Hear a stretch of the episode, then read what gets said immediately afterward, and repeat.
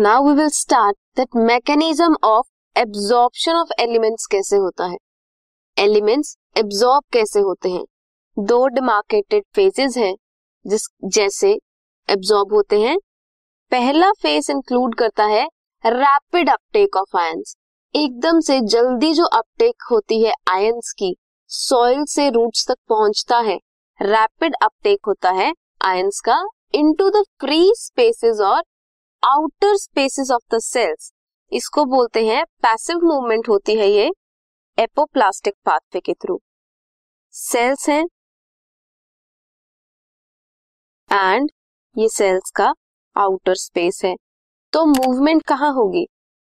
यहाँ पे जो मूवमेंट हो रही है, ये होती है पैसिव इसे बोलते हैं apoplastic movement similarly slow movement होती है वो कैसे होती है?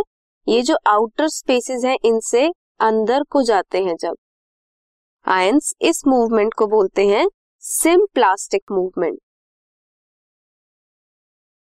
ये दो तरह की मूवमेंट होती है एंड सिम्प्लास्टिक मूवमेंट में इनटू द इनर स्पेस जब जाते हैं, तब हो सकता है दैट मेटाबॉलिक एनर्जी की रिक्वायरमेंट हो।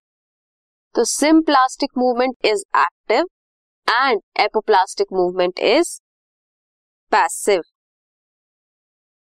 अब जो ये एंट्री होती है आयंस की इनसाइड इसे बोलते हैं इनफ्लक्स एंड एग्जिट करता है, उसे बोलते हैं, या फिर आउटवर्ड मूवमेंट मूवमेंट को बोलते हैं efflux next translocation of solute solutes कहाँ से ट्रांसलोकेट करते हैं? Through xylem ascending stream of water pull होती है बाय द ट्रांसपिरेशनल पुल ट्रांसपिरेशनल पुल की वजह से वाटर असेंडिंग डायरेक्शन में ऊपर की तरफ़ क्या होता है? पुल होता है. Use of radio isotopes detect कर सकते हैं दैट वाटर कहाँ कहाँ ट्रेवल कर रहा है. Next is soil as a reservoir of essential elements. जितने भी असेंशियल एलिमेंट्स हैं, वो मोस्टली सॉइल में प्रेजेंट होते हैं। अब सॉइल कैसे बनती है? सॉइल बनती है by weathering and break down of rocks rocks टूटती हैं वेदर करती हैं, उसके बाद जो फाइन माइन्यूट पार्टिकल्स बनते हैं, उन्हें हम बोलते हैं सॉइल इस सॉइल में वो सभी एलिमेंट्स होते हैं जो किसी एक प्लांट को ग्रोथ के लिए चाहिए।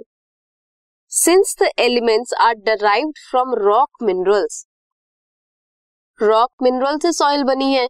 इसीलिए जो भी एलिमेंट्स हमें मिलते हैं, उस सॉइल से उन्हें बोलते हैं मिनरल और जो न्यूट्रिशन उनसे गेन होता है that is mineral nutrition soil supply करती है मिनरल्स हार्बर करके रखती है बैक्टीरियाज को और बाकी माइक्रोब्स को।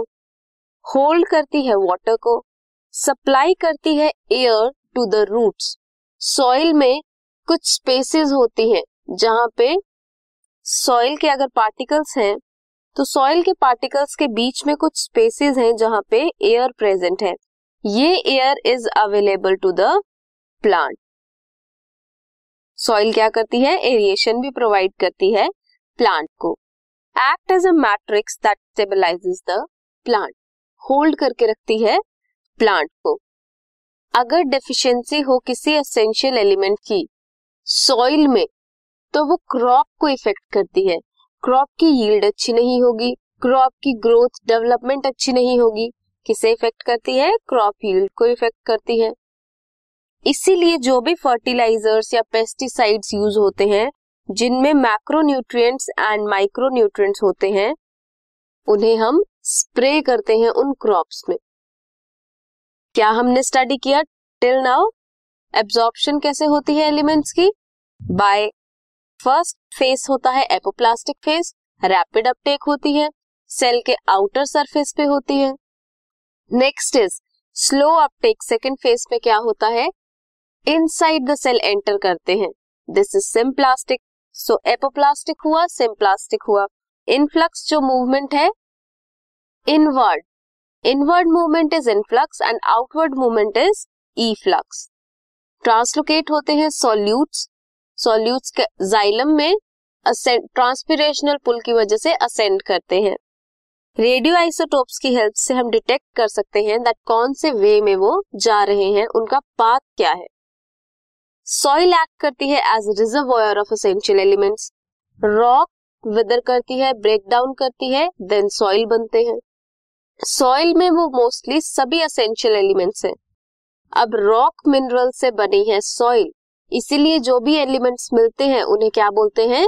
मिनरल न्यूट्रिशन और मिनरल एलिमेंट्स सॉइल होल्ड करके रखती है वाटर को एरिएशन प्रोवाइड करती है हार्बर करके रखती है बैक्टीरिया को माइक्रोब्स को और प्लांट को मैट्रिक्स की तरह एक्ट करती है। प्लांट के लिए मैट्रिक्स प्रोवाइड करती है।